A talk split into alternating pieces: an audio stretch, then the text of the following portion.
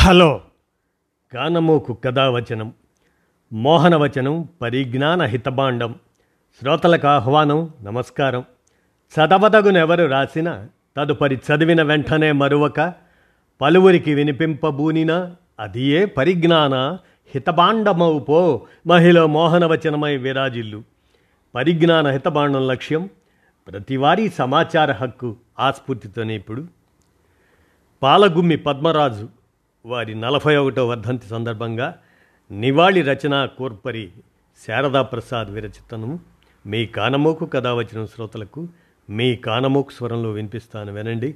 పాలగుమ్మి పద్మరాజు నలభై ఒకటో వర్ధంతి నివాళి. ఇక వినండి.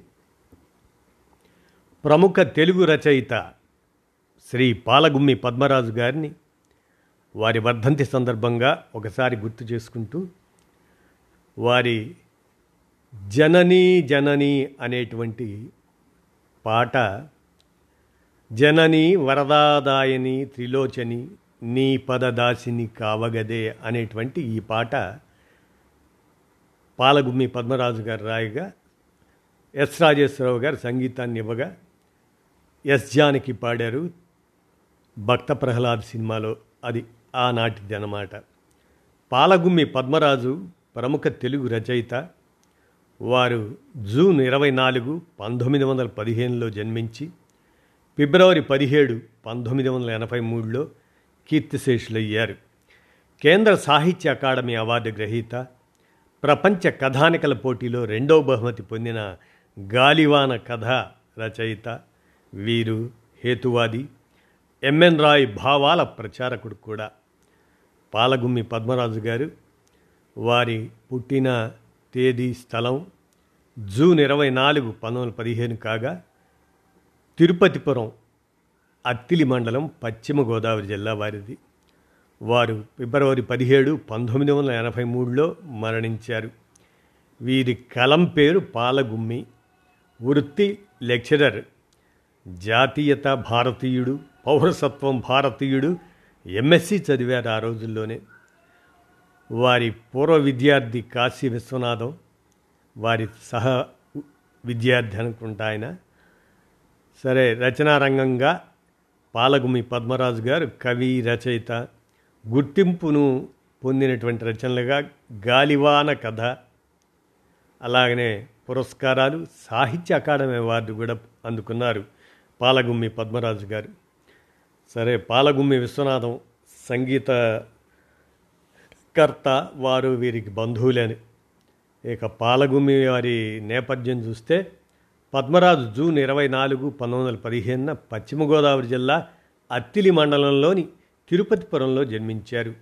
ఈయన పంతొమ్మిది వందల ముప్పై తొమ్మిది నుండి పంతొమ్మిది వందల యాభై రెండు వరకు కాకినాడలోని పిఆర్ ప్రభుత్వ కళాశాలలో సైన్స్ లెక్చరర్గా పనిచేశారు.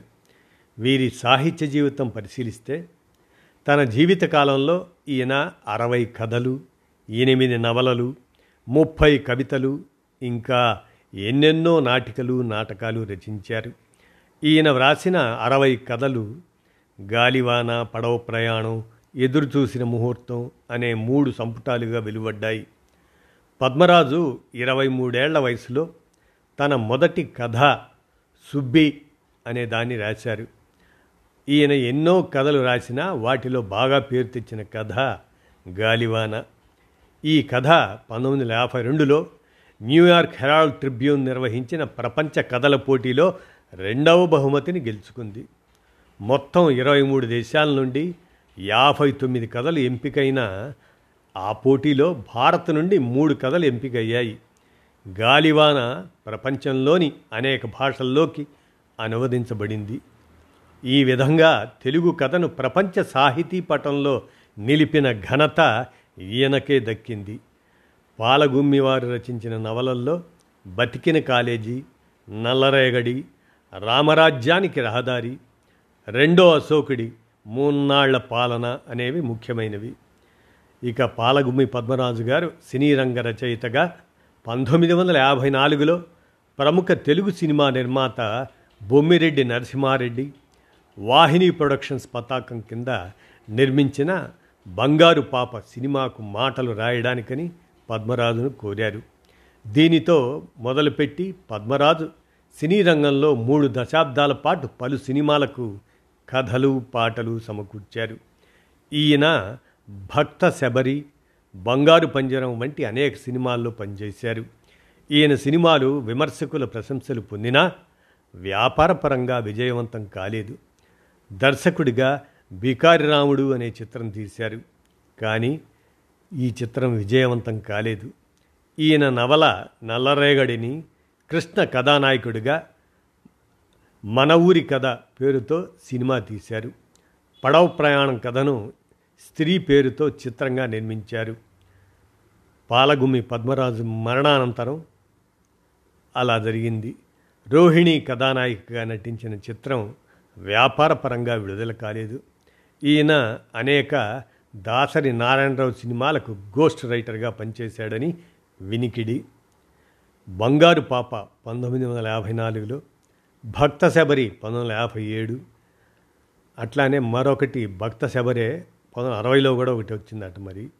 శాంతి నివాసం పంతొమ్మిది అరవై బికారరాముడు పంతొమ్మిది అరవై ఒకటి బంగారు పంజరం పంతొమ్మిది అరవై ఐదు రంగుల రాట్నం పంతొమ్మిది అరవై ఆరు అర్ధరాత్రి పంతొమ్మిది అరవై ఎనిమిది శ్రీ రాజేశ్వరి విలాస్ కాఫీ క్లబ్ పంతొమ్మిది డెబ్భై ఆరు సర్దార్ పాపారాయుడు పంతొమ్మిది ఎనభై రెండు పాలగుమి వారి గాలివాన కథకు వెనుక ఉన్న ఓ వాస్తవ కథ ఏంటంటే ఆ రోజుల్లో శ్రీ మామిడిపూడి వెంకటరంగయ్య శ్రీ నండూరి రామకృష్ణమాచార్యులు మొదలగు వారికి తమ కాలేజీలో ఉద్యోగాలిచ్చి వాళ్ళెవరూ కాలేజీ వదిలి వెళ్ళిపోకుండా ఉండడానికి చిన్న చిన్న ఇళ్ళ స్థలాలు ఉచితంగా ఇచ్చి ఇళ్ళు కట్టుకోమని కాలేజీ అధికారులు అన్నారు. నండూరి వారి ఇంటి పక్కనే పాలగుమి వారి ఇల్లు కట్టుకున్నారు. అయితే చేతిలో అంతగా డబ్బు లేకపోవడం వల్ల పక్కా ఇల్లు నిర్మించుకోలేదు పాలగుమి వారు. నాలుగైదు అడుగుల ఇటుక గోడ పైన తాటాకులు పాక ఆ పాకనే గది హాలు వంటిల్లుగా విభజించుకున్నారు. ఇలా ఉండగా ఓ అర్ధరాత్రి భయంకరమైన గాలివాన వచ్చింది. ఇళ్ళపై కప్పులు ఎగిరిపోతున్నాయి. పెద్ద పెద్ద చెట్లు సైతం కూలిపోతున్నాయి. కరెంటు లేదు. ఇంటి పైకప్పు మీద తాటాకులు ఎగిరిపోతున్నాయి. ఇటుక గోడలు కూడా ఊగిపోతున్నాయి. ఇంట్లో ప్రమాదమని పద్మరాజు గారు భార్యను హెచ్చరించి బయటికి వెళ్ళిపోదాం అన్నారు. ఇద్దరు బయలుదేరారు. ఆయన బయటపడ్డారు. ఆమె మాత్రం అక్కడ చిక్కుకుపోయారు.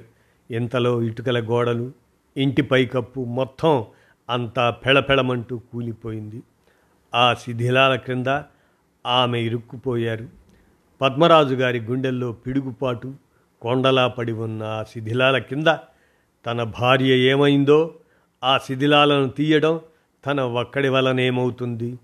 చుట్టూ చీకటి భయంకరమైన తుఫాను ఎవ్వరూ కనిపించలేదు. తనొక్కడే నిస్సహాయంగా నిలబడి ఉన్నారు. భార్య బతికి ఉందా? ఈ పాటికి చనిపోయిందా? ఇలాంటి భయంకరమైన ఆలోచనలతో స్థాణువులా నిలబడిపోయారు పద్మరాజు గారు. ఈలోగా పెళపెళమని శబ్దం విని అటు చూశారు. చేతిలో టార్చ్ లైట్ పుచ్చుకొని హాస్టల్లోని విద్యార్థులు తోటి లెక్చరర్లు పరిగెత్తుకుని వచ్చారు. వచ్చి చూస్తే ఏముంది? స్థాణువులా నిలబడి ఉన్న పద్మరాజు గారు. కొండలా పడి ఉన్న ఇంటి శిథిలాలు. ఏమైందో అర్థమైంది అందరికీ. ఓ గంట అయ్యేసరికల్లా ఆ ఇటుకలు ఆకులు తీసి పద్మరాజు గారి భార్య శరీరాన్ని బయటకు తీశారు. తీశారు కానీ ఆమె బతికి ఉందో లేదో తెల్లవారితే కానీ తెలియదు. ఈలోగా ఆయన పొందిన ఆవేదన పడిన ఆందోళన గుండెని మనస్సుని కలచివేసిన ఆ అనుభవం చాలా భయంకరమైనది తీవ్రమైనది బలమైనదిను అంత బలమైన అనుభూతిలోంచి వచ్చింది గనుకే గాలివాన కథ అంత గొప్పగా రూపుదిద్దుకుంది. పద్మరాజు గారు పంతొమ్మిది వందల ఎనభై మూడులో మరణించారు. ఇదండి పాలగుమ్మి పద్మరాజు గారి నలభై ఒకటో వర్ధంతి నివాళిగా ఈ రచనా కూర్పరి శారదా ప్రసాద్ ఆ అంశాన్ని మీ కానమోకు కథ వచ్చిన శ్రోతలకు మీ కానమోకు స్వరంలో వినిపించాను. విన్నారుగా? ధన్యవాదాలు.